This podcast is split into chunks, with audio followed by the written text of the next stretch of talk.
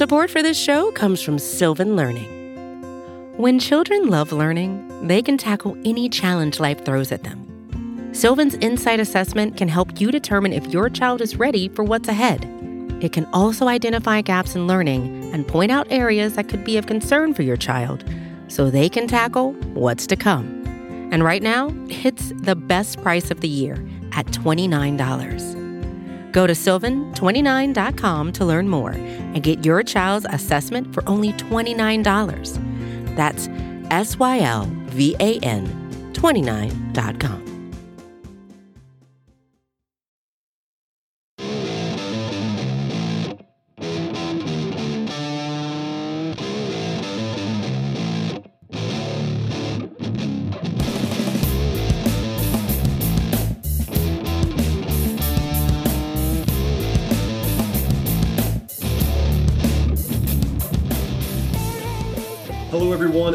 episode 390 of the Battery Power Podcast. I am your host, Brad Rowland, coming to you on a Sunday evening. It is March 12th, Selection Sunday in America, and I am joined, as always, by Scott Coleman. Hello, sir. How are you? What is going on, Brad? Happy Selection Sunday. As far as I'm concerned, one of the best sports days of the year. And really, just March in general is a great time as a sports fan. We are now 18 days away from opening day as we record this feels like it's getting here really quickly. I don't know about you, but with the World Baseball Classic also happening, and of course, this year's opening day is about 10 days earlier than last year's because of the lockout. It just feels like we're getting baseball here pretty quickly, and certainly um, it's exciting times to be sure. Yeah, it, it definitely is, and uh, I was surprised as well, learning how quickly the opening day will actually be arriving. Uh, we've been talking a lot on this podcast about the season, of course, and it's that time of year we're ramping up, and we certainly know that we probably have some new or maybe returning listeners after the long winter break. And we welcome you back and encourage you to subscribe to this podcast, where we also have other shows as well in this same feed, Daily Hammer with Sean Coleman, as well as the podcast to be named later with Chris Willis and Stephen Tolbert. We're going to be here regularly, and we also did a bullpen preview last week. And uh, the bullpen had a little bit of a hiccup on Saturday, but also today's main topic will be the starting rotation for the Braves this year. A little bit broader, uh, talk, talk about guys who are obviously locked into spots, barring injury, and then we'll get into the fifth starter battle at the end of the show. Not a ton of news, honestly. Um, kind of weirdly, I guess we're kind of in the middle of spring training. There's WBC happening, um, but there really was not any big news for the Braves this week, other than the on-field stuff. As, as I mentioned before, the bullpen had a really rough one on Saturday. Um, uh, and it was real guys too. You know, Iglesias, Minter, Lukey, and and Jimenez combined to allow nine runs in three and a third innings. I don't particularly care, but were you alarmed by that performance on, on Saturday? Because uh, in typical fashion, Scott, I'm sure you saw social media. People were kind of panicking, and it's like, guys, it's mm. it's March 11th. I can't I can't really worry yeah. about this.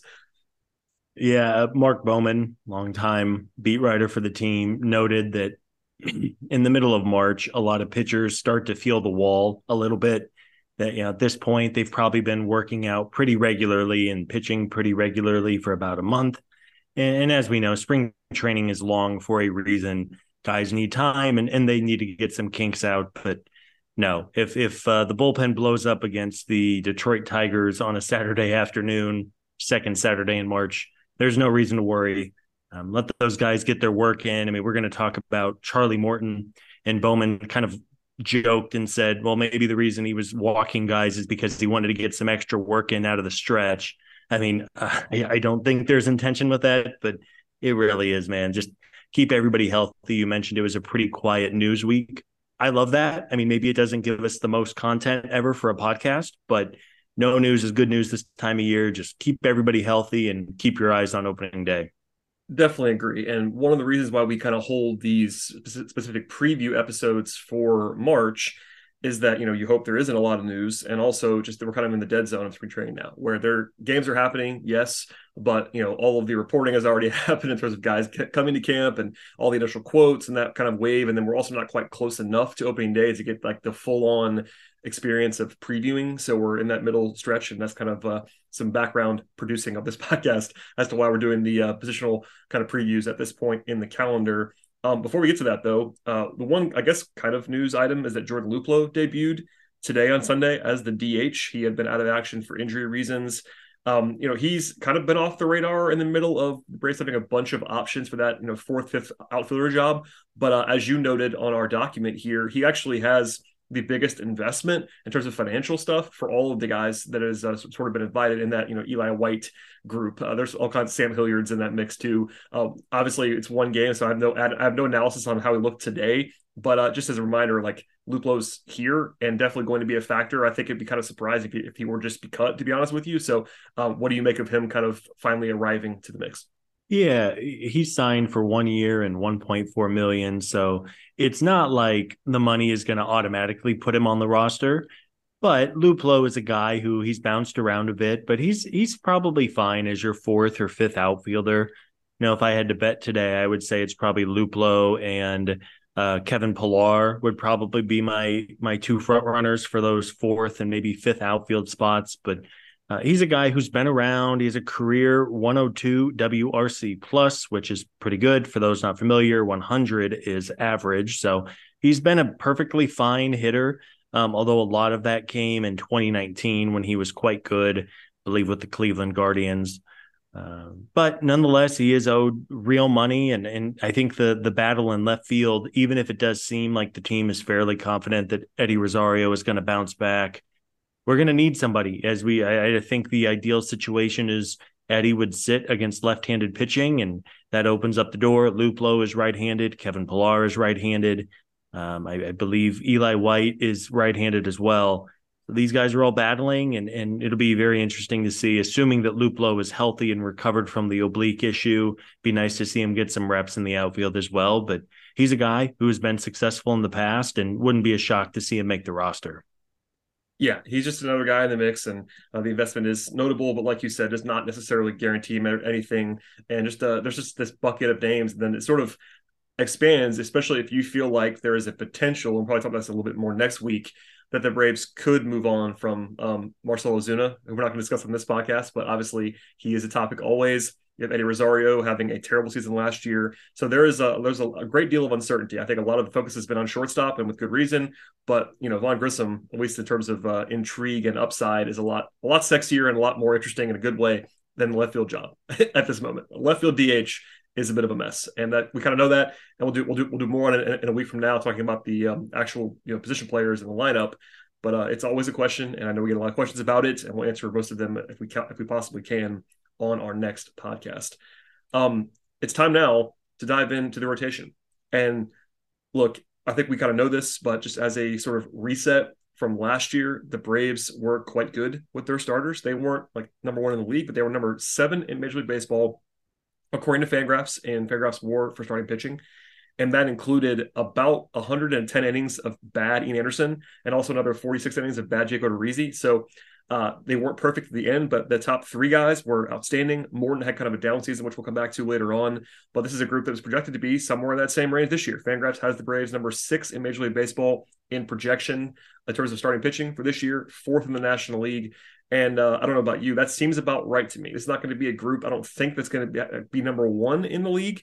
But given that they have a proven ace in Fried, they have a potential ace who was an ace last year in Strider. You have a budding guy that I know you love in Kyle Wright, and then a veteran in Charlie Morton. That's a heck of a top four, and we'll get into all of these guys. But I think it does make sense projection wise, just at the top here, to talk about how this is going to be a good group. Yeah, it should be. And we know how good, especially Max Fried. I mean, just so, so good. And with someone like Strider and Wright, two guys who, admittedly, as amazing as they were last year, it was the first time that both guys have had full, successful major league seasons.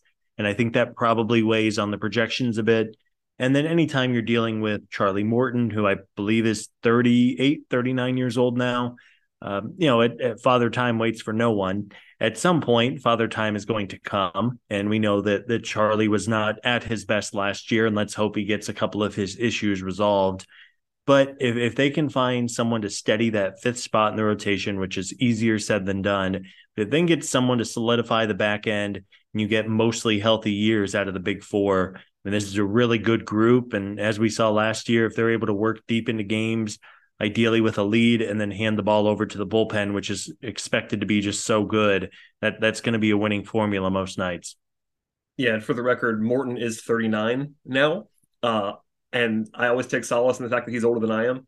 There's a there's a there's a dwindling number of professional athletes that I cover or watch that are older than I am, and Charlie is comfortably older than I am. So that's always nice to see. Uh, unless you are trying to root for a guy to be good, because as a guy as he gets older, it's less and less likely. Even if I like the Morton signing more than other people did, he is uh, quite old at this point. 39 is not young, Scott. I'm not sure if you know that. As a man who's younger than I am, 39 is coming for you soon. I promise. I know. I'm I'm dreading it. I did some yard work this weekend. My knees are killing me. My yard talk. Love that. Yeah, love, love some yard talk. that's what the people tune in. Scott's lawn care. Scott's lawn care minute would be a nice segment on the podcast. Okay, Yep. um, we'll go. We'll kind of go through all of the guys now in the mix here. We'll leave with Max Fried, who is the number one guy. We kind of all know that. Um, last year he was a top eight pitcher in baseball by Fangraphs WAR, top eight in ERA. He was top five in both walk rate and home run rate. Uh, but and this wasn't just last year either. I know he was number two in Cy Young voting in the National League, and was that kind of tells you all, how, all you need to know about how good he was. But even going back now for four seasons, he is 12th in Major League Baseball among starting pitchers in Fangraphs WAR in the last four seasons. That is excellent. That is proven ace stuff, and uh, he looks good in spring. I don't know how much to even say about Max Fried. Like he's very good. There's, I guess, if there is a debate about Max Fried, is like, is he a top five guy or a top twelve guy? Like, I don't really care. He's really good. He seems he seems to be pretty safe, and uh, all the discussion about Fried is like about contract stuff, which we're not going to do today. So it's like, all right, Max Fried, pretty good. Yeah, and I think when I when I think about Max, I just think about the way that he has evolved so nicely as a starting pitcher. He's always had the nasty stuff, right? The mid 90s fastball and the hammer curve and but the way that he has just developed and has different variations seemingly of each of his pitches and I mean, he has no real weakness on the mound. He does a great job of limiting walks. He keeps his strikeout rate high. He was fifth in the majors in home run rate last year, which is huge, especially in this era where everyone's trying to get the ball in the air. Just a really, really talented guy. And you noted the contract stuff, but that's really the only question I have with Max. He's been durable. I think the last three years, at least three full seasons, he's been healthy. He's shaken some of those kind of lingering issues he dealt with early on in his career. And if you're telling me in six, seven months he was uh, going to be uh, in the front running for Cy Young again, he was number two last year. Shouldn't be a surprise to anyone. And uh, just a really, really talented guy. And and I think the Braves are in really good shape to have him at the top of the or, or the uh, rotation. Yeah, I mean, if anyone wanted to pick him to win Cy Young, it wouldn't be outrageous at all, and that is uh, a good indicator of what he is capable of doing. Uh, you made this note that I'll pass along to the people. Uh, I guess he talked to Jeff Schultz this week of the Athletic um, and said that he had that he lost 15 pounds last year at the end of the year, and uh, because he, of course, he was famously sick at the end of the season. But uh, Max Fried is pretty skinny. I can't imagine him losing that much weight. Like, can you imagine like how thin he must have been at the um, end of that? yeah, he, I mean, he doesn't have five pounds to lose, let alone 15. I mean, that that was crazy. He's listed at 6'4", 190, which is also which is already very skinny. Now it's not comical, but that's a very, very skinny man. I'm fairly slim and I'm about six foot and a half inch at about 180 pounds, and I'm not a professional athlete. So um yeah, him losing him being 175, we'll say at six four is uh untenable. So I'll, be I'll be getting, it that weight back. Probably had uh, some fun eating to put it back on, but um, yeah, hopefully he's feeling good. And that's you know, more of a one off. Clearly, it was just a uh, sort of bacterial infection, all that stuff. But if you're wondering why he was struggling at the end of at the end of last season, that's probably the reason. If you uh, had to put that all together at this point. Yeah, it's uh, it's funny. We as a fan base probably don't have any room to complain about bad luck in the playoffs after 2021. but Max getting super sick and Strider blowing his oblique like two and a half, three weeks before the playoffs began. Uh, that's pretty bad timing, Brad. It was not great, and yeah, there's a debate as to whether like that would have saved anything. But you almost you almost forget um, the Strider thing is kind of more memorable. But you know, Fried was pretty uh pretty awful in his one start in the playoffs, and you have to think maybe that was partly why he had not been uh, well before that. So maybe that was a sort of those one of those things. But yeah, it's t- it is tough, at least this close to it, still to uh, complain about anything. But I'm glad you put it that way because it's still something to complain about if you want to. um, all right, well, move on from Max to the next two guys who are the younger, more emerging pitchers. But first, a word from our sponsors on today's podcast. Support for this show comes from Sylvan Learning. As a parent, you want your child to have every opportunity, but giving them the tools they need to tackle every challenge, that takes a team. Now more than ever, educational support tailored exactly to what your child needs can make all the difference. That's why parents have trusted Sylvan Learning for 45 years as the ultimate teammate in their child's educational journey, instilling in them a love for learning and a passion for reaching the next level. And Sylvan's Insight Assessment can identify gaps in learning and areas that could be of concern for your child. It's a 360 degree view into your child's learning that you can't find anywhere else and helps ensure that your child didn't miss something in school that might put them at a disadvantage in the future. And right now, it's the best price of the year at $29. Go to sylvan29.com to learn more and get your child's assessment for only $29. That's S Y L V A N 29.com. All right, Scott, let us discuss Spencer Strider, who is, uh, I think it's safe to say, a fan favorite at this point, both locally and even nationally. He's the rare baseball person that is like really jumping off the screen even nationally. I think maybe it's, maybe it's the mustache, just the way he carries himself, but there is a, a real buzz about Strider. Obviously, the way he's pitching as well is a huge factor. But uh, I mean, you're out there in Arizona. Does he like? I mean, I, I know paying attention to the Braves more than most people would be out there, but uh, it feels like it's not even just an Atlanta thing. Like he's kind of getting national baseball buzz in an odd yeah. and also fun way. Yeah, I think so. And you talk about like the fantasy baseball community. He, of course, is a fantasy baseball god with his crazy yeah. strikeout numbers. Um, I think he might have some bullpen eligibility as well, which again, if you play fantasy baseball, you you care about a whole bunch. Uh, but yeah, I, I, agree. I think the Braves and Major League Baseball have done a nice job of marketing him to everyone. And and how could you not? Right? I mean, the dude is so much fun to watch pitch. There's only so many guys on the planet who can run it up the way he does. And a lot of the time, the guys who throw hardest are these, you know, bigger, bigger dudes. And he's all of, you know, what, 5'11, 185 pounds. I mean, he is not a, a big guy by any means. He has the clean delivery to the plate as well. Uh, yeah, I mean, all aboard the Spencer Strider train. Yeah, that uh, speaks for itself in a lot of ways. But we've gone through it before. We'll just do it again now he really was arguably the best pitcher in baseball on an inning per inning basis last season. Uh, part of that's the strikeouts, part of that's just the way he performed overall. He was actually in the top 15 in Fangraphs WAR despite throwing only 107 innings, which is kind of outrageous. And uh, we talked about this during the season last year, but if you're a new listener, you might have missed it. Like we were kind of calling for him to be a starter before he actually became a starter. It was like, why isn't he starting? What's going on? Maybe it was an innings thing all along, but when he got there, he was outrageous. I mean, he led the base he led all baseball in strikeout rate. He led baseball in FIP and XFIP. He's been great in the spring. Like he just really was ridiculous. And the discussion around him is more of not even like if he can repeat it, because basically it, it would almost be impossible to repeat quite what he did last year. But it's like almost like, you know, how could he not? Like his stuff is so good that some regression has to be built in. But you know, and, comparing him to Kyle Wright, we'll get to in a second. Strider is a guy that it's like so much harder to pick apart. Aside from like workload concerns, I guess, or maybe injury concerns, it's hard to see him not being good. Like, I don't think he's going to be this good because nobody is basically. But like, trying to find an, an actual projection baseline for Strider is tough because like if you go by what he actually did a year ago, it's easy to be like Cy Young for Strider, which again is I'm the guy who's programmed to be like, all right, everybody slow down a little bit. But it's if you look at like his batted ball data and his strikeout numbers, all that stuff, it's like he kind of is unhittable when he's got it going. And if that continues, like look out, I guess.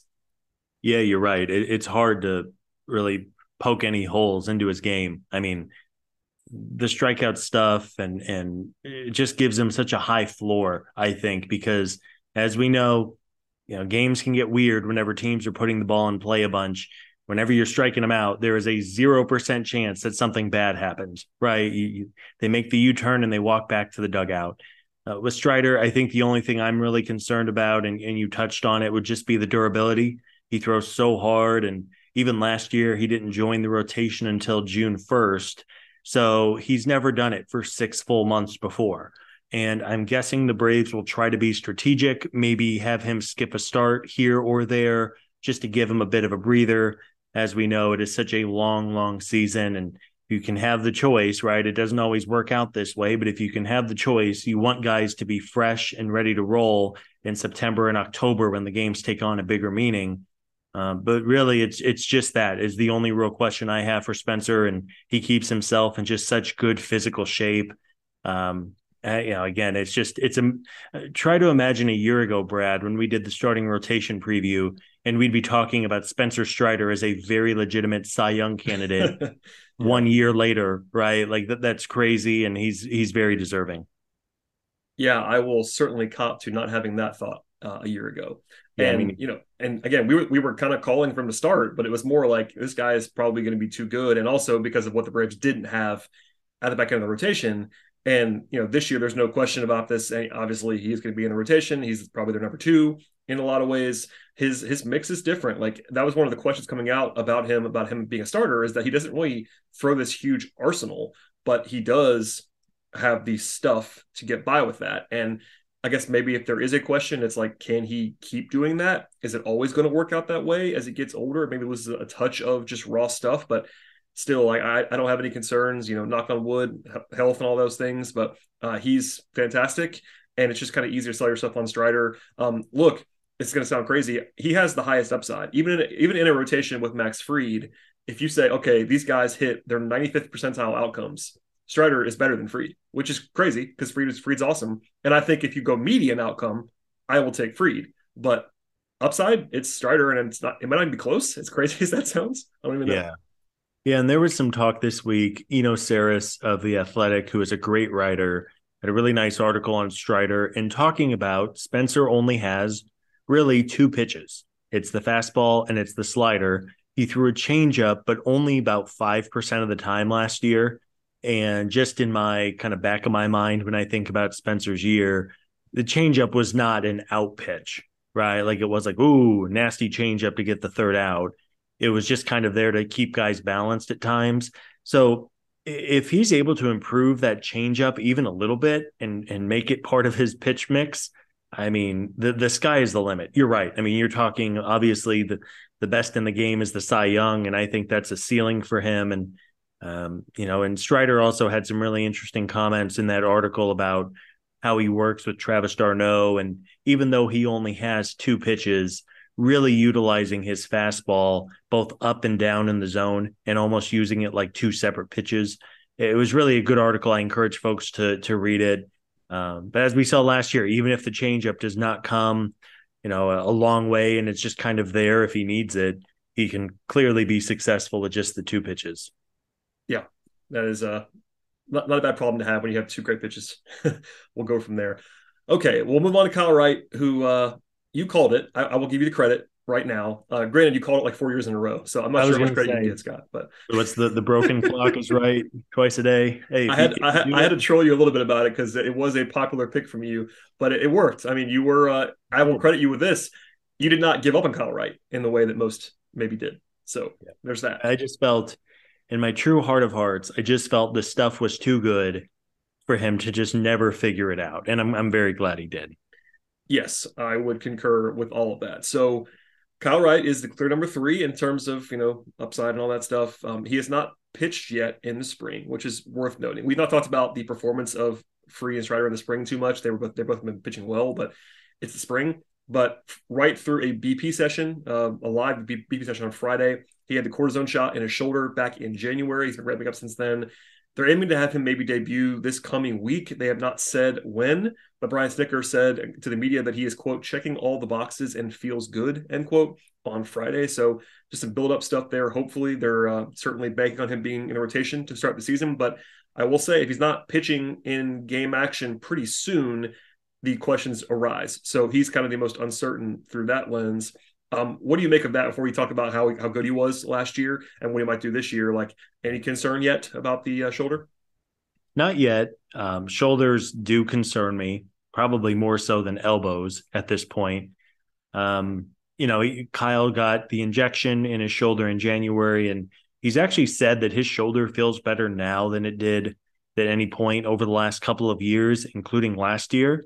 So let's hope that continues. I mean, he had a really nice 2022, obviously, and if, if he's even better, can match it, it's going to be huge for this team. uh, you know, middle of March, early mid March, you would like to see him get some real game action, and it sounds like he will do that here in the in the coming week, even if it's against the minor leaguers. But nonetheless, as I just said with Strider, even if he needs a little bit more time at the start of the year, I'm obviously in favor of of giving that extra time and and then just having him ready at some point in April. But uh, people around the team seem to think that Kyle will be good to go here pretty soon. Yeah, I'm uh, on the on, on, the same page there, and you know, Snit did not seem like he was just covering; like he seemed to be pretty enthusiastic in his comments. And um, until he's not pitching next week or something close to that, I won't be worried either. Just something to keep an, keep an eye on, if nothing else, because usually um, you kind of are just making sure nobody gets hurt. But now he actually is not hurt, but not quite all the way there just yet. As for on the field with Kyle Wright, last year, you know, he won 21 games. I don't care about that, and people probably shouldn't care about that but he did have a low three ERA, 3.19 for the season. His metrics, um, underlying or not quite as good as that. And I think it's probably fair based on what we know about pitching to indicate that he might have been a little bit lucky with his ERA. Now, that doesn't mean he's bad, obviously, but probably more indicative of like a mid threes ERA guy, which is still really good. Um, he was good in the playoffs, but also struggled down the stretch. Could have been workload concerns. He had not pitched that much or anything close to that much in a, in a professional sense. Um, but I'll give you the floor because you are the Kyle Wright whisperer. Uh, do you buy it? I guess is the big question. Of like, can he repeat what he did last year? And even if he doesn't, like, what is a realistic baseline for this year? Yeah, I mean, it, assuming he's healthy, and I, I mean, it seems like he will be, but and I guess we could say assuming he's healthy before everybody we talk about today. But I, I do think that a an ERA in the threes, no matter what it is, is going to be deemed a success. Obviously, you'd like it to be on the lower side of the threes than the higher threes. But uh, the Braves, assuming Fried and Strider have the years that they need, they don't need, or that, that they're hoping for, they don't necessarily need Wright and Morton to go out there and be incredible again. And it would certainly help if they were. But you know, you have those two top dogs in the rotation. If Wright can go 180 innings this year, you absolutely take it. I think we have watched over the years just how much better he has gone, not only with the stuff, because the stuff has always been there, but the just way he conducts himself on the mound. And it always seemed like one ball would get bobbled and all of a sudden Kyle would implode. We saw him work through that last year, and more times than not, he would figure out a way to to get out of the jam. Uh, it's not necessarily something you want to make a habit of, but again, if, if he's able to just kind of keep progressing the way he did last year, he was just so steady for this team, is probably the word I would use for Kyle, is just steady. Whenever the Braves needed him, he would go six, seven innings. And, sure, he doesn't have the dominant stuff that Strider does, or you know, maybe he's not quite to the level of a Max Fried. But if Kyle Wright can be Kyle Wright from last year, pretty close to it, I think the Braves take it all day long. Oh yeah, I think that's almost goes without saying. Like he's not um, a guy that's ever going to, in my mind, totally blow you away. I don't think he has the upside of the other two, but all he needs to be, and this is something that's very similar to Charlie Morton. I'm talking talking about in a second. All Colorado needs to be is a quality number three starter, and I think for basically every team in the world, he'd be he, he would be that based on his current performance level. And look, I I would definitely take the over on last year's ERA repeating. I would probably go somewhere in the mid, maybe even higher mid threes. And that's not bad at all. In fact, that's quite good, especially for a third starter. So him him, following up is one of I, won't say it's a huge question mark, but if you're looking at this rotation like versus Morton or you know Strider's obviously we talked about a second ago. Like I have almost a little bit more uncertainty about Wright than I do about Strider, even though he's been around for longer and he's older. Morton has the age concerns, of course but you know it's just it's a lot for Wright to uphold what he did last year and i think it'd almost be better if people didn't just assume that that was his baseline and if he if it is and it might be that'd be better clearly but i think you kind of have to build in some regression and i'm sure i'll get yelled at for saying that but it's just like trying to be realistic on some level and that's never fun or what people want to do but that's just where i'd be no, it's fair. And I think longtime listeners of the podcast know that you and I aren't going to come on and just blindly say, "Yep, we're thinking Kyle Wright finishes third in Cy Young voting." Just because we like the guy, and he and he could. That is yeah. an outcome. He won 20 games last year. Even if the win has been devalued, he won 20 games last year. You don't win 20 games by sucking, right? Like the, it's just the fact. Uh, but no, I mean there are there are questions with Kyle. We we've seen before 2022 it would seem like he'd have a good start and then he'd have two bad ones, and you repeat the cycle. And I love the way that they developed him and brought him along in 2021, letting him spend the entire year in Gwinnett.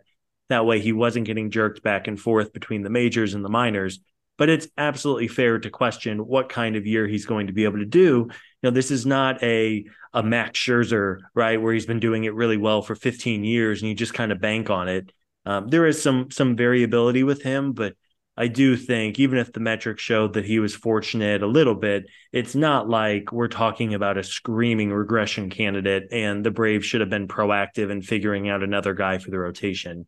Um, he's still pretty young too. He should be in the middle of his prime, if not entering it. Um, but it is sure there, there are questions with Kyle to be sure. Yeah, and this is not gospel either, but I'll just give you the ZiPS projection. It's uh, what three point eight one ERA. That seems reasonable to me. I might lean to the under on it, but it's not like out of line. And you know, I think people will probably some people will probably see that and think, wait, he's obviously better than that, and he might be. It's just uh, he it's basically a one season sample, and similarly to Strider, although Strider's stuff, just the raw production of it was more impressive than what Wright did. Like you, there's a little bit of instability for guys who have only done it for one year, and that's where both of these guys are. So I think that I would probably take this is a very cop out answer. Somewhere between last year's ERA and ZiPS projection is kind of where I'd be in that like three five, three six, three seven range. And again, that's a very, very good pitcher. And if Kyle Wright does that, you got to be happy about that. That's that's where I'd be. You take it. They, and just to kind of put a bow, right? The Braves are not relying on this guy to be their front running ace. Nope. And if Kyle wants to enter that, I mean, there, I think there is a world where he gets even better. I mean, if if oh, he's yeah. If his shoulder is truly the best it's felt in a couple of years, and he now has a full year under his belt to kind of learn from and know what's needed to to manage a full year. Could he be even better? Yes, absolutely. Uh, you just you just don't know with guys his age and with his you know lack of experience, I guess we'll say. But um, you know, last year was just so much fun to watch him. It, clearly, a guy who he's talked about his mental health issues with the game and just how much pressure he put on himself early in his career the, the pressure that comes with being a top five pick and immediately wanting to be able to come up and help out your team. And I think that was always the hurdle for Kyle. And as long as he's able to uh, keep doing what he's doing, yeah, who's to say he couldn't be even better uh, in 2023? Uh, as a transition point, people are going to really not like this very much at all. And I think that even Dan Szymborski, who is a friend of the podcast, I would say, um, who does ZiPS projections, would acknowledge that it might be a little bit out of line. But uh, Charlie Morton has a better ZiPS projection ERA than Kyle Wright. so uh, thoughts on that, Scott? I mean, I'm sure you don't hmm. agree, but it's just an interesting data point. I'll just no, it is, and and the reason is because for folks who maybe aren't as familiar with projections, it's because Morton has been really good for a decade, and Kyle's been good for a year, and I think that's what projections lean on. Uh, you know, if I had to pick today, I don't, I don't know where you're at, Brad, and maybe we'll come back to this in seven months. But Kyle Wright or Charlie Morton, who has the higher WAR? Assuming both are healthy and pitch a similar amount of innings, I would probably go with Wright. Uh, but I, you know, I think either it's it's a good. I think it's a fun game and question to ask. Yeah, I would take Wright, and I, I know I'm I've been seen as the Morton guy, and with good reason. I think that I do still think that Charlie Morton can be valuable. I would take Wright pretty clearly there, uh, but I will say um, I would imagine if we polled our listeners, it would probably be 90 10 or maybe even higher than that in favor of Wright. And I think it's uh, it's more plausible that Morton is better than Wright that people want to probably understand, if that makes sense. There's more variance there. Um, and I think the the good thing, if you're the, if you're the Braves, is that I think there's a, a, a pretty good chance. I'm not saying it's going to happen. There's a decent chance that it's not because Wright is bad. It's because Morton is good. Like that's on the table. So we'll talk about Morton now, but like there's a world in which Morton is better than Wright and Wright is still good. That's all I'm saying. so yeah. Um, I mean, don't don't forget to you know I'm talking to the fly on the wall here, but you know don't forget how good Charlie Morton was just a year ago. And sure, he's a year older, but it, there was no dramatic change in anything, right? I mean, I guess spring training last year was a little unconventional, but there was no difference really for Morton's situation at all. He had the same catcher. Uh, he just, you know, he was same team. Um, you know, it's just a, a product of the home run ball, which we're going to talk about in a minute. Yeah, and to your point, just a reminder of what he was in 2021. at the age of 37, so he was pretty old still. He had a 3.3 ERA with more than 10 strikeouts per nine and was a four and a half win pitcher. Um, that was only a year and a half ago, two years ago. So last year, was he great? No, he wasn't. He had an ERA of 4.3. That's not fantastic for at the time what was supposed to be your number two starter. And that's important context because now he's now he's, now he's your four starter. And that's very, very helpful. But you know, you talked about it. The strikeout rate still very good last year. Walk rate still very good last year. The downside though was the home run ball, and he really had one of the worst home run rates of any guy who was at least pretty decent in baseball last year. Uh, 16.5% of his fly balls became home runs last year. That was the third worst rate in all of baseball. That's unsustainably high. In fact, one of the two guys who actually allowed more home runs per fly ball was a Rockies pitcher who pitches half of their games in Coors Field. So really only one guy. It was Gerrit Cole, by the way. Gerrit Cole is awesome. He was actually the guy who gave up more home runs per fly ball than Morton. Um, but I think realistically, I'd be shocked if he gave up that many home runs again. Um, but this is what makes it tricky. Clearly, is just the age. Like if Charlie Morton was 33 this year and had the same, you know, eight, nine year track record of success, I would be probably pounding the table for Charlie Morton as a very clear positive regression candidate. The problem is that he is 39. And at 39, while you and I pay close attention to this stuff, we can't possibly know if that is just the end for Charlie Morton. It is certainly possible that Charlie Morton is just going to be going down, down, down the, re- the regression age related curve and never recover again. That's in play for a guy who's 39 years old. So, and that's, uh, we'll just acknowledge that right now. We don't know and we can't know. But that really, for me, is the, I won't say the only concern. It is the biggest concern because the home run stuff is a little bit alarming from last year, but the peripherals were kind of similar. I mean, the home run rate, I mean, sorry, the, the, the barrel rate was up a little bit, but it wasn't like it was super drastic. And I don't know. I, I, I kind of buy Morton honestly compared to everybody else. I think I said that throughout the winter, but um, maybe I'm wrong. Are you uh, are you feeling more more pessimistic than I am? I'm sure you are compared to me, but where are you at, Morton? No, actually, I was going to say I was looking at Charlie's numbers from last year. If I had to bet, I would bet on him having a better year than he had last season. Me too. Um, the flukiness with the home run ball, just it was such a dramatic outlier. I have to think it was just one of those baseball things. And you know, even though his command was good, he seemingly every start would hit at least one or two batters with a pitch, which was just odd. I mean, that makes me think that there was just mechanically something ever so slightly off. Uh, he's a veteran. He he's been around the block for a long time. Um, it is possible, right? 39 years old. There's not many 39 year old starters still pitching at a high level. But again, he's been generally pretty durable as well. So even if Charlie is the same guy he was last year, sure, it's it's not a perfect scenario for the Braves. But if he's going to go out there and eat innings and have a hopefully even a low fours ERA as the team's number four starter, assuming the other three are healthy and going well, you can live with that. I mean, I mean, the Braves did live with that last year, right? They won 101 games, and it was with Morton having the worst year of his career in like six or seven seasons. It, you know, it's it's not outrageous to think that Charlie might just be done, but I do think the stuff is still there. The strikeouts are still there.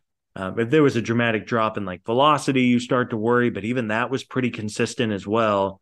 You know, I, th- I, think Morton probably has one more year left in him. I, I wouldn't be surprised if this is his final year. Believe there's a team option on him for 2024, but um, I, I, think he has one more year left in the tank. Yeah, I think we're on the same page, and I, I could already hear the reactions. I know when I defended the contract, I got yelled at a lot for that, and I understand. And look, I even said then it wasn't a deal that I would have been excited to do in that moment. We want, we, and for this podcast, we don't have to relitigate that. He's on the team. This is more of a on-field preview podcast than a um, you know salary sheet projection, and n- nobody loved that, including me. I was just higher on it than most people were. But as far as like the pitcher, I think what you said there is a, is a good way to frame it. Like I think if I had to choose whether he is better or worse than last year, I would say better, acknowledging that there is downside in a way that there is not typically for a guy who is not 39 years old, if that makes sense. Like he's 39 years old. It's just what it is. So uh unless you have more thoughts on more, we can get to the fifth starter battle because no, I, I think that's yeah, the fifth starter battle is probably the one with the most intrigue here, at least for me. Yeah, and I think most people say the same. You know, the top four, barring injury, are the top four in some order. Um, all signs, I think people covering the team down in Florida are indicating that it's realistically a battle between Ian Anderson and Bryce Elder right now. Um, in part because Kolby Allard is hurt. Mike Soroka is sorry, Michael Soroka is not 100% back either. Uh, and then the the young guys, uh, Dylan Dodd, who we mentioned on, on, the bullpen show, is a little bit ways off. I think the sleeper is probably Jared Schuster, who is getting a lot of good buzz right now. Our our guy Garrett Spain noted his velocity was up, and he pitched today on Sunday. Uh, he's the sleeper candidate, and I think I saw either Dob or Bowman or maybe both say like, wouldn't be a surprise if he's if he's up at some point this year. And that's usually what you say when a guy is like not going to start the season in Atlanta, but probably will be there at some point. Um, but does it feel like it's Elder and Anderson, and that's kind of it for you, or is there a chance that they go with Schuster? Let's say if Anderson and Elder don't have their uh, the best finish to spring training. Yeah, no, I, I think it's between Anderson and Elder. You know, I think behind closed doors, the Braves would tell you they wish that Ian would come out and take the job, if that makes sense, right? Like have a couple of really good starts to close out the spring and just make it obvious that he should be the fifth starter. The issue, and this has been an issue for about a year and a half now with Ian Anderson, is he's been very, very inconsistent. One start, the changeup is working, he's throwing strikes, he's around the zone. And then the next start, he's struggling to even, you know, throw more than a strike or two per hitter, and he's walking the bases full and he's having to get out of jams. Um, you know, I think the Braves would prefer that Anderson come out and win the job. And that's not a knock on Bryce Elder, who I think is fine. I mean, I think he would be okay in that fifth role. He just doesn't have much upside, I, I don't think. I mean, I think he would be the definition of like a five innings per start, fifth starter. And you can do worse. I mean, the projections don't hate him. Um, if if I had to bet, assuming they both stay healthy, I would lean towards Ian Anderson getting the job just because he has done it before at the highest level. But Bryce Elder is not a bad fallback option. Yeah, I think your framing there is right. And, you know, Elder, to his immense credit, was quite solid last year. And he was off the radar for uh, for at least for me um, most of the season. But you know, came in, did yeoman's work. It felt like and I think everybody kind of noticed this by the end that they were trying to have him pitch against bad teams because they know his stuff is not great. And Anderson is a you know four top five pick and has the pedigree. And I think what you said there makes a lot of sense that the Braves would rather have Ian just take the job. But he, you know, Anderson beat his peripherals the first two years he was up, and then last year really was not good. Even in Gwinnett was not good last year. And uh, the command has been all over the place in spring. He doesn't look great at this point. I've always been a little bit lower on Ian than some, uh, I think because of the just the performance didn't really match. And look, his playoff heroics a couple years ago were immense. He's had some really nice, some really nice highs, but also some pretty low lows. Elder, as weird as it says, probably is safer. And that's like not where I thought we'd be, but hmm. I think he is. He is. No, I think safer is probably the best way to describe the battle between the two. The yeah. The upside of Ian is obviously higher. I mean, this is a guy who was really, really good and I mean, he threw five no hit innings in the World Series. But ever since that shoulder injury in the middle of 2021, he just hasn't been the same guy. The command hasn't been as sharp. And, you know, again, he came up in the 2020 COVID year and everything was just kind of a, a great blur, I think, during that year. But before then, the one question that I think the prospect folks had for Ian was was his command going to be steady enough to be a reliable option every five days? And at the start, it was, but since that shoulder injury in the middle of 2021, it's been a bit of a roller coaster. Yeah, that's a good sort of framing device for it as well. And look, I don't want to. This is not about being low on Elder either. Like I think you know, ZiPS likes Elder. He has a sub four ERA projection by ZiPS. He doesn't look great in the spring, but it's it's a small sample size. I, I think that just to say this out loud, a lot of teams would love to have Bryce Elder as their fifth starter. A lot of teams if not most teams, if not the vast majority of teams. Bryce Elder would be a, a top five starter in most organizations. It's just that he's not the sexiest guy. He's fine, and I think that if they if they open the season with him as the fifth starter, I'm fine with that. It doesn't bother me at all. Um, but even in Gwinnett last year, Bryce Elder had a mid fours ERA in 105 innings. Like that's not going to blow you away, man. Um, and then look, I saw people kind of maybe it was more just having fun, but like almost pining after Jared Schuster during a spring start this weekend, and that's fine. Obviously, he's a guy with, with real pedigree as well. Um, and maybe if he just proves to be the best guy, they go with him. But they have so many names here. I mean, Ian Soroka was, I think, might be in the mix if he ever gets healthy and back on the same page this year. They like Allard um, more than I do, candidly. But he got hurt. He has the grade two oblique strain, so he's going to be on the IL, on, on the IL, and will certainly start in Gwinnett. So we've said it a lot. We'll say it again now. They're going to need more than five, six, seven starters over the course of the season. So it's almost overblown who the fifth guy is. But in April, they're going to have a fifth guy, and I think that they probably will just choose someone and roll with them. And uh, it seems like Anderson versus Elder is going to be what it, what it is. But, but, but honestly, they still have two weeks left. If something changes, like if, maybe if they're both bad, they just do something else. And look, I said this a lot too, just to like I'll stop rambling, but there is still a chance. I'm not saying it's likely that somebody somewhere gets released or yeah. they can trade for someone on a one year contract or something like that. If they don't love their options, this is a World Series contending team. They might just go trade for somebody, and it won't be somebody sexy, but they'll. I, that would not stun me. Like I would not fall out of my chair on March 23rd if Alex traded for a boring veteran. Yeah, like not Drew Smyly, but someone like Drew Smyly. Am I right, Brad? Someone uh, like Drew Smyly, uh, someone, and I'm, i hesitate to even say this, someone like Jake Odorizzi, not Jake those guys, but like again, and no one will be celebrating that, and I get it, and I, I wouldn't be either. But I I would have done that already, candidly, if I was the Braves, just to bring somebody else in. Because look, all of these guys, well, they had experience. So some of them had experience. Obviously, uh, you know, Allard, Elder, Elder, and Anderson have all pitched in the majors. You know, it'd probably be better if they just had one of those old hands around, just to have another guy. Like they don't have an Elder. I mean, obviously they have Morton, but just having a guy who's a little bit. I mean, I guess Elder is safe, but I don't know. I would just feel better somewhere in my soul if they had a boring 34 year old. Yeah. No, I, I agree.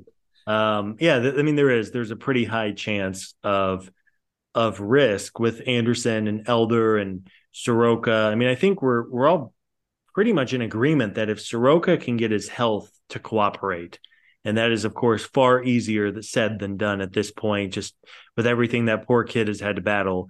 But if Soroka can ever get things healthy, I, I think he's going to be fine.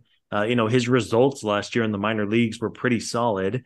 The stuff is still there. It's just a matter of his body cooperating. But similarly to last year, you know, the Braves were in a similar uh, spot. I mean, they they didn't have a locked in fifth starter, and they, I mean, Elder got a shot, uh, Tucker Davidson got a shot. Touki Toussaint, I think, got a shot. Sean Newcomb might have gotten even a start at one point. I mean, they they kind of circled through guys until it just became blatantly obvious that Spencer Strider needed to be the fifth. And thank God he was, just knowing that Ian wasn't going to have the best year. Um, it seems like they're going to try to do it again. And you're right. Maybe they do bring in someone from the outside. I think in a perfect world, just because of the state of the farm system, um, you know they could just use somebody in house. Um, and I do, I do like Jared Schuster. I, I, know folks who follow the Braves minor leagues. Um, you know, are fans of Schuster's former first round pick. Has a great changeup, and if his velocity is up, and we'll see if if the velocity is actually up or if it was just a hot gun in spring training today. But if he can add a couple of ticks on his fastball, which usually sits around 90, uh, you're talking about a guy who could really make an impact at some point.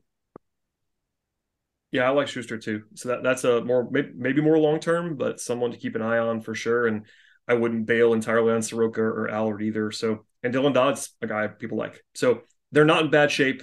Uh, it's not a great spot. It's not one that you could just have overwhelming confidence in. But over the course of the season, they're probably need all these guys.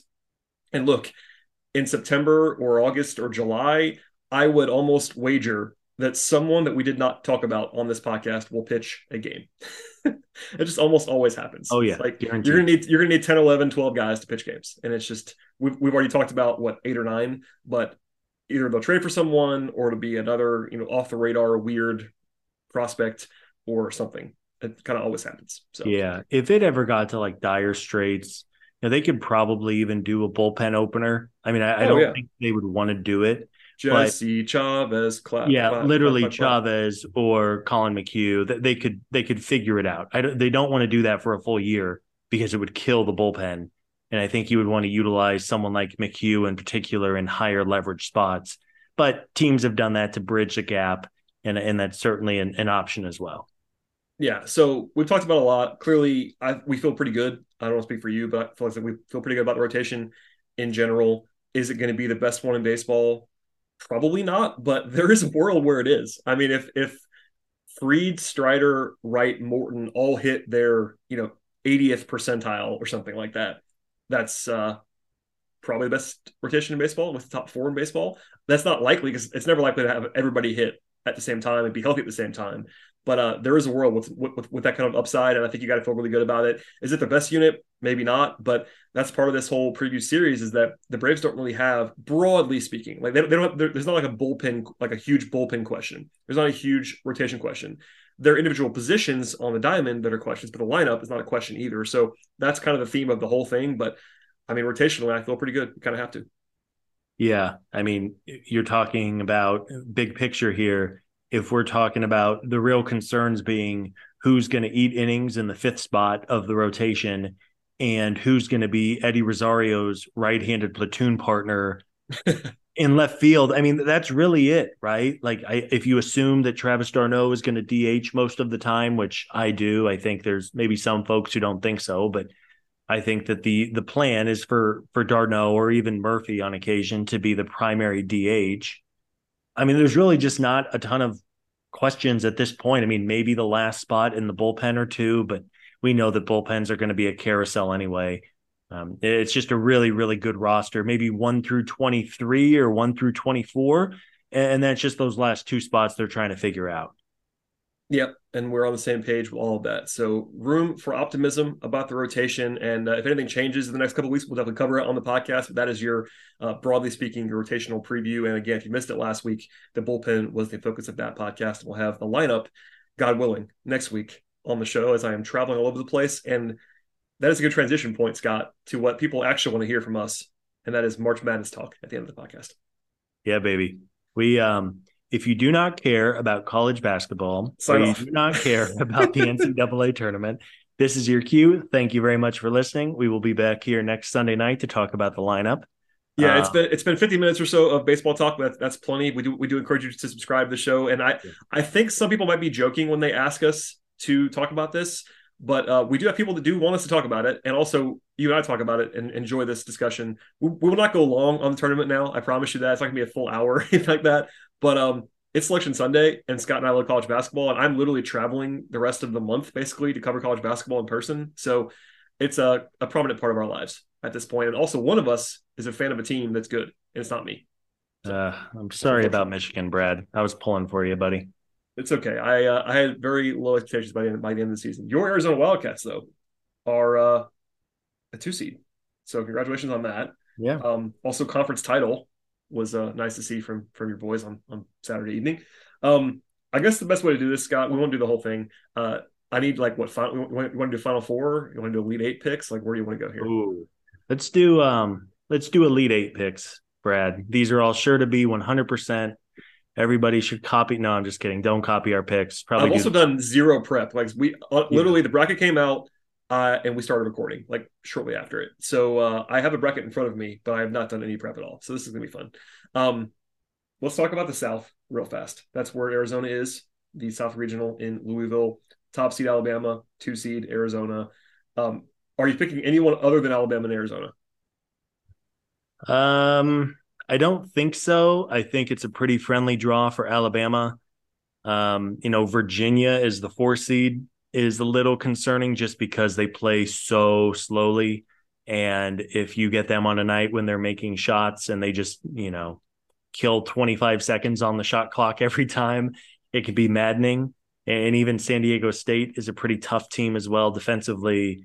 I was going to no, say, honestly, I'd be more worried about San Diego State than Virginia yeah. if I was there, if I was uh, Alabama. Just for yeah, no, both those teams can be difficult. Just the way the style of play, they're veteran teams, whereas Alabama just uber talented, uh, but you know, not super long in the tooth in terms of of of uh, experience. But no, I, I think Alabama, um, Arizona is a fascinating team. I mean, they went twelve and two against teams in the NCAA tournament. They beat UCLA twice. They beat Tennessee. They beat Indiana on a neutral floor. They beat Creighton on a neutral floor. Um, but they also had some really bad losses, and it's not a super athletic group. So, but no, I, I think I'll do Alabama, Arizona uh, in the Elite Eight from the South. Yeah, that's where I uh, I think I would be as well. I'm, you know, they're the best two teams.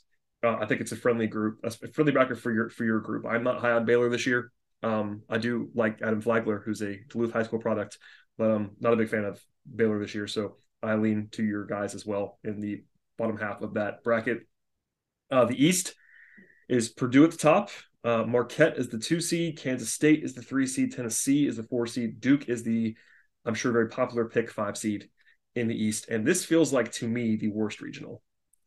That's my opinion. Interesting. Yeah. yeah. I mean, I loved, I got to see Tennessee in person back in December when they came out to Arizona.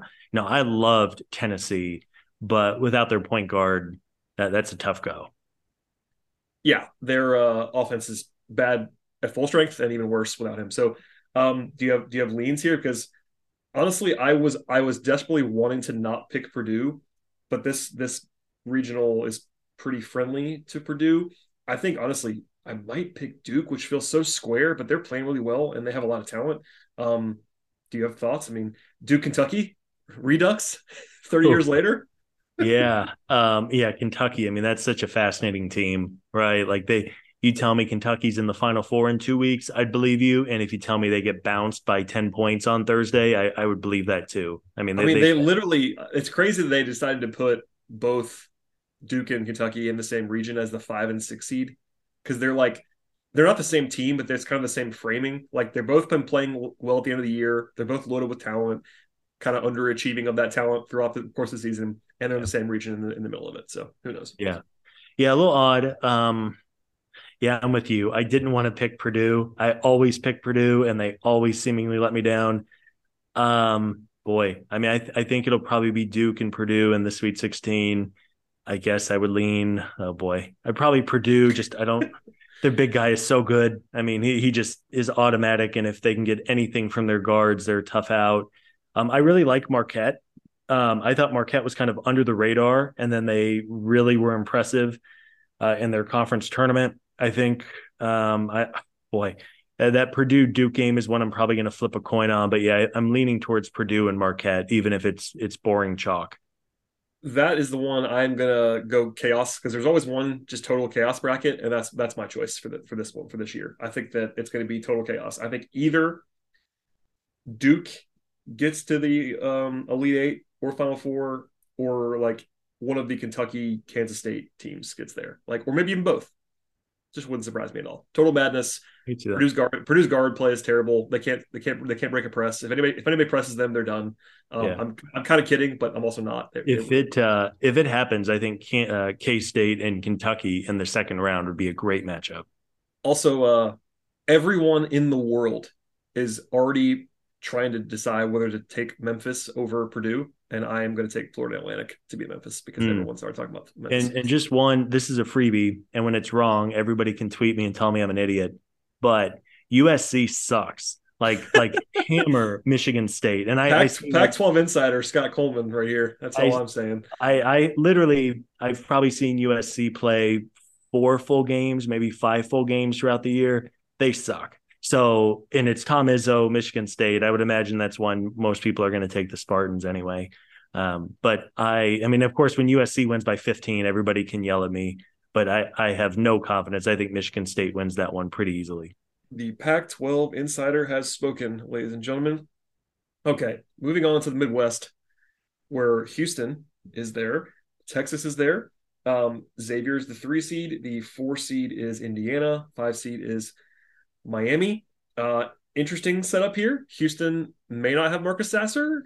He, they might have Marcus Sasser. I spoiler would have taken Houston to win the championship, but I don't know if I can because Marcus Sasser is really good and he's currently hobbling around. So who knows? Do you have thoughts on this uh, Kansas City regional? Yeah, Houston. I mean, Houston thumped Arizona last year, and I all year long I was like, how the heck is Houston ranked so highly? And then you watch them play against your favorite team, and you're like, damn, these guys are tough.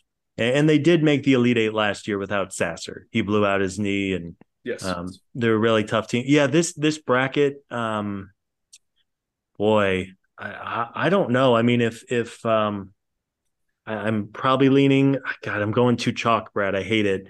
Um, I, would probably go Houston against Texas uh, in the in the All Texas Elite Eight. I do think Xavier is really good. Sean Miller is a good tournament coach for the most part. Oh, do you, do you um, know him for some reason? I, I do know Sean yeah. well. Sean, the fact that Sean Miller got destroyed and Bill Self is like ESPN's favorite coach just blows my mind. But unless I could go for an hour on that one. Um, you know, Indiana has been really Jekyll and Hyde this year. Um, if Miami's healthy, I think they're a dangerous team. Um, even even Auburn and Iowa in that eight nine is a really interesting game. I believe that's being played in Birmingham. Is that right? Or I believe it's right down the road. So that that's yeah. an interesting dynamic as well. Um, you know, but yeah, if Houston doesn't have Sasser, I do worry about that second round game a little bit. Yeah, for sure. Um, an interesting bracket overall. I think Texas is peaking at the right time. They won the Big 12. They were very good. Um, so we'll see. And lastly is the regional I am going to be attending in the West out in Las Vegas for the first time, uh, regional ever being there. Uh, also, the best regional. It, it, seems like the consensus is this is the best regional. There, it's ridiculous. They have Kansas, UCLA, Gonzaga, UConn, St. Mary's. Who I know you don't love, but I like St. Mary's.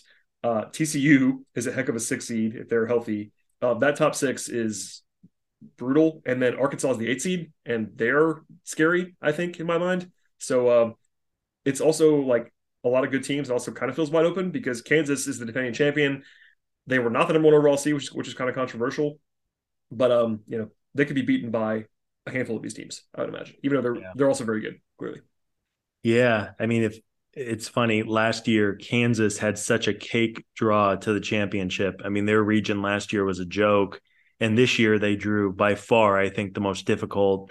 They also were in the West, so they aren't going to play in Kansas City. I think, which raised some eyebrows. They have to go out to Vegas, which is going to be a show. I know you're looking forward to that. Um, yeah, this this region to me, I think, is is really really tough. Um, you know, UCLA might have. It it pains me to say this, but before UCLA had all of their injuries, I might have actually taken the Bruins to win the championship.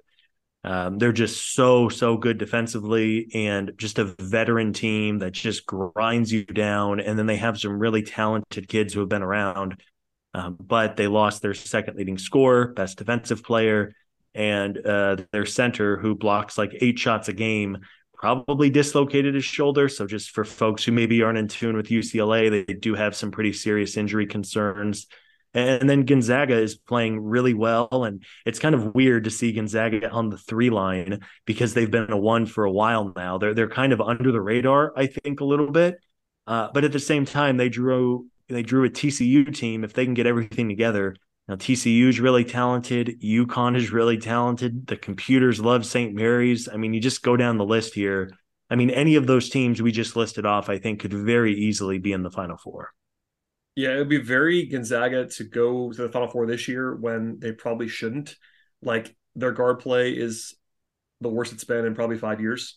Um, they're still really good, and yeah. but it's always funny, like you know, the the takes about Gonzaga the last few years have been out of control. Um, so it'd be pretty interesting for them to kind of make a run here, even though they're still they're still quite good. It's just that it would be more surprising this time around. But yeah, I have no idea who's going to win this region. Um, if I had to make a pick, I'll, I'll say honestly, it would have been, and I'm not trolling here. I would have loved UCLA with Jaylen Clark, but they don't yeah. have Jaylen Clark anymore. Yeah, so, losing Clark kills them. I mean, not kills them, but that that really hurts.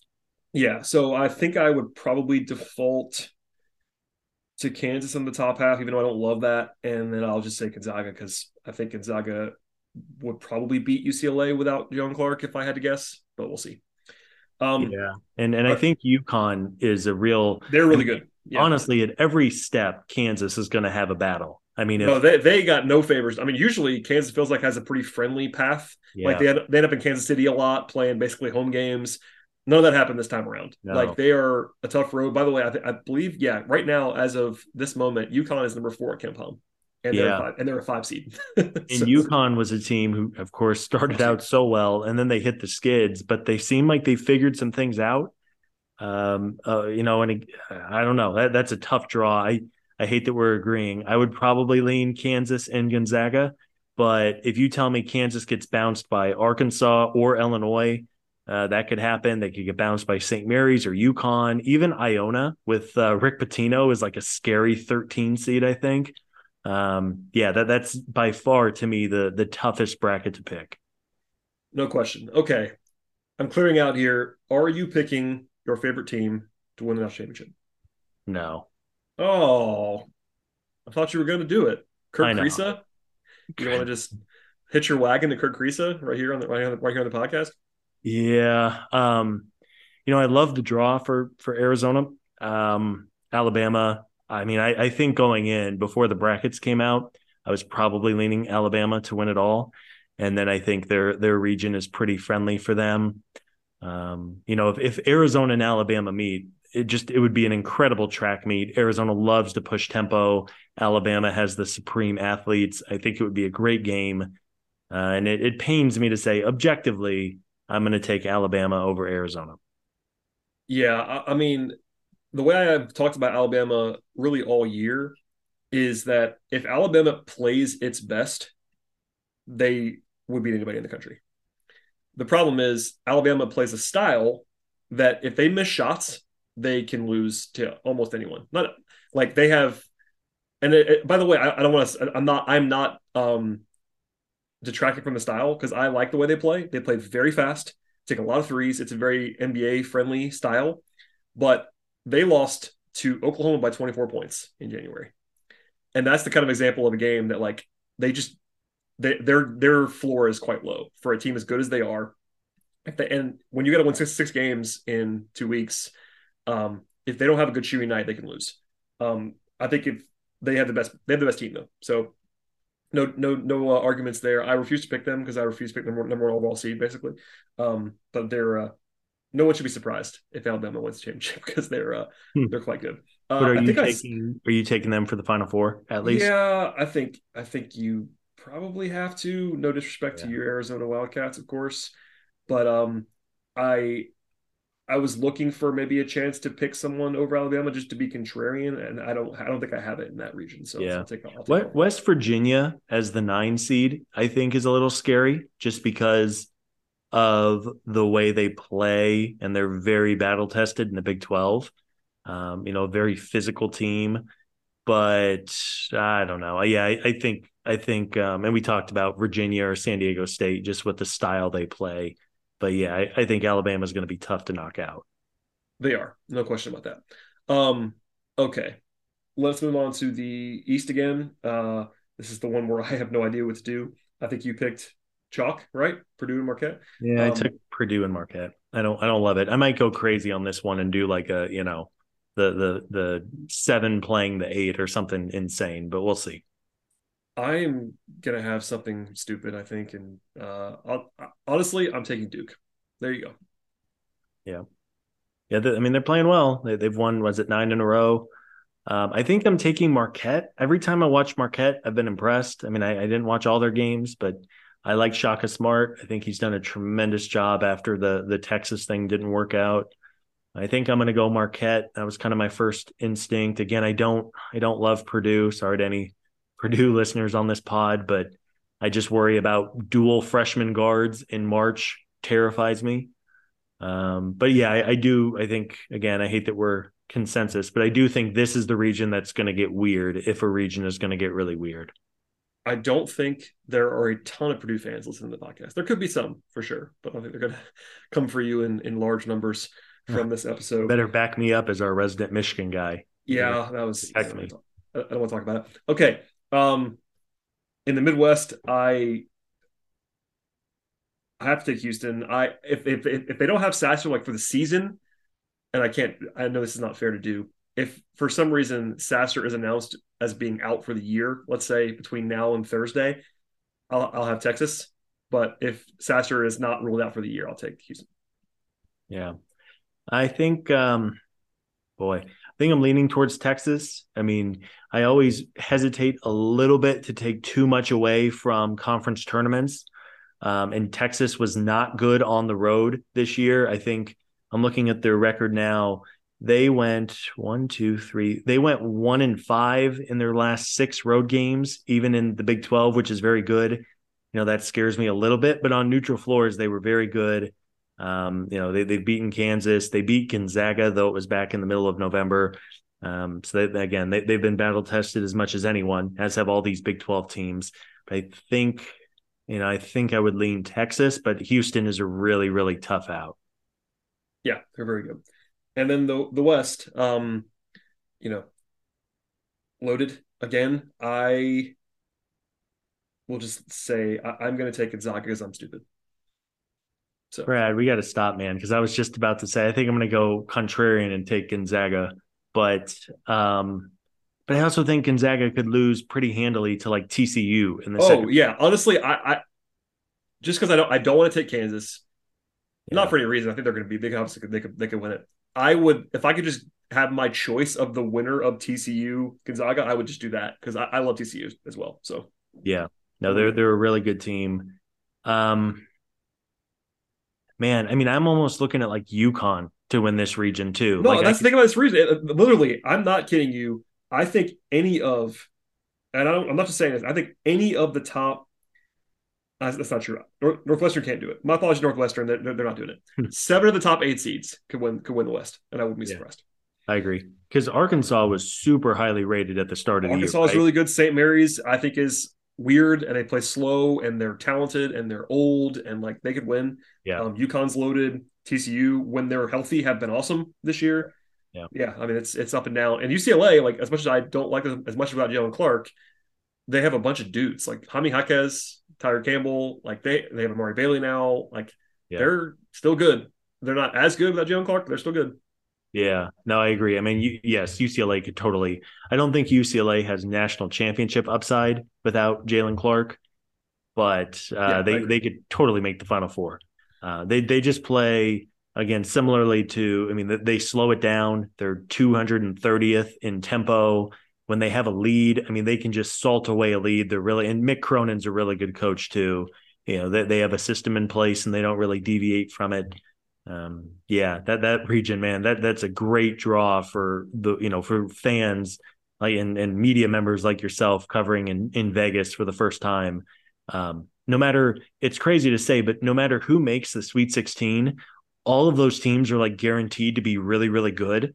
Um, whereas some of the you know some of the other regions like ah they're okay or ah they have injury problems. Um, the West is just crazy. Yeah, I mean not to go even further down this rabbit hole, but even the next tier down, like Illinois has high ceiling. They're the nine seed. They're maddening, but when they play well, they're really good. VCU is a 12 seed. VCU is awesome. They won the A10 regular season championship and the tournament championship. They're very good.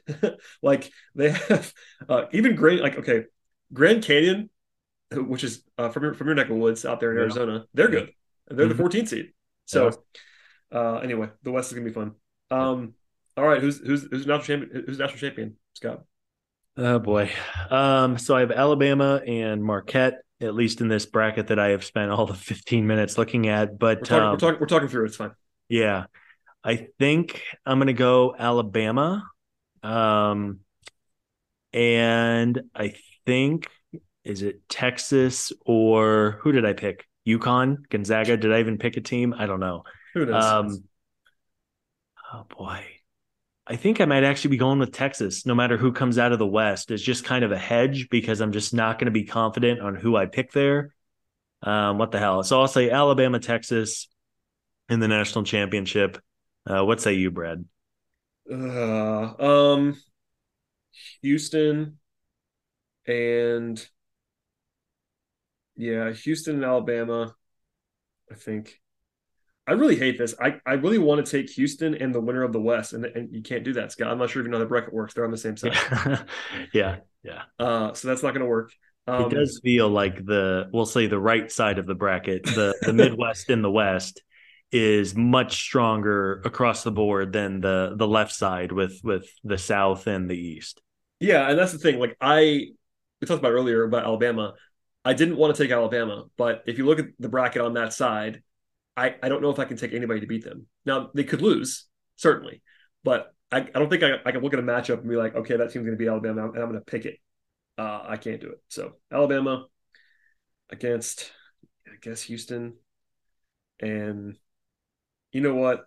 You talk about two completely different styles. Yeah, it would be Alabama awesome. Like It, yeah. And also, uh, this is not a huge, huge deal because the Final Four is very corporate. The Final Four is in Houston. Oh wow! Uh, which probably helps Houston. Now, granted, they don't have the army of fans no, that it would like change the world. Like if, if the Final Four was in, I don't know, if the Final Four was in Phoenix and Arizona was playing, right? Like it would be the whole uh, city would transport a big deal. Yeah. Uh, or or if the Final Four was in Kansas City and Kansas was playing, yeah. that would change the world. Um, Houston, all due respect, doesn't have that kind of fan base, I don't think, but they would certainly have home court advantage to some degree in Houston. You have to think. Um, so that's something just to keep an eye on. If they if they get there, that's a small bump. Also, Jim Nantz, Houston alum, calling his last Final Four. Can you imagine Jim Nantz calling a Houston huh. national championship game as an alum of Houston in his final college basketball game? That'd be pretty that? great. I didn't realize he was he was retiring after this. He's uh, he's, he's retired from college basketball. He's still doing golf and things and football, but he's uh, Ian Eagle is is the new voice of nice, nice. Uh, the tournament after this year. Anyway, give me Houston. I hope Marcus Sasser can can walk by tomorrow. Um, all right, yeah. that's that's yeah. it for me. I think, uh, um, yeah, no, I'm going back. I think I take Alabama. It's not a contrarian pick. I would guess that either them or maybe Kansas are going to be the. Well, Scott, those are the top two overall seeds in the, in the bracket. So not a contrarian yeah. pick would be safe. Yes, that's correct. I know it's um, boring. I mean, it's funny. You want to have both like a fun bracket where there's upsets, but then I mean, chasing upsets is is a dangerous game if you're trying to like win money at the end of it, right? Like picking the 14 to beat the three is mathematically not sound, but hey, if you if you hit it, then you look like a genius and you get bragging rights for a couple of weeks. So it's you know it's that balance. There you have it. All right, Scott, that's it for us on this podcast. Please, before we get out of here, and if you're listening to this podcast still, thank you very much for your patronage of the show. But uh, Scott, if by some miracle someone is at the end of the show and wants to follow you other places beyond this, where can, where can they possibly do that? yeah, no. Thanks everybody. Uh, Scott Coleman 55 on Twitter sure to follow the site at Battery Power SBN. Um, yeah, every day we have not only Braves coverage, we also have some. Uh, we're previewing every single team, all 29 teams around the league.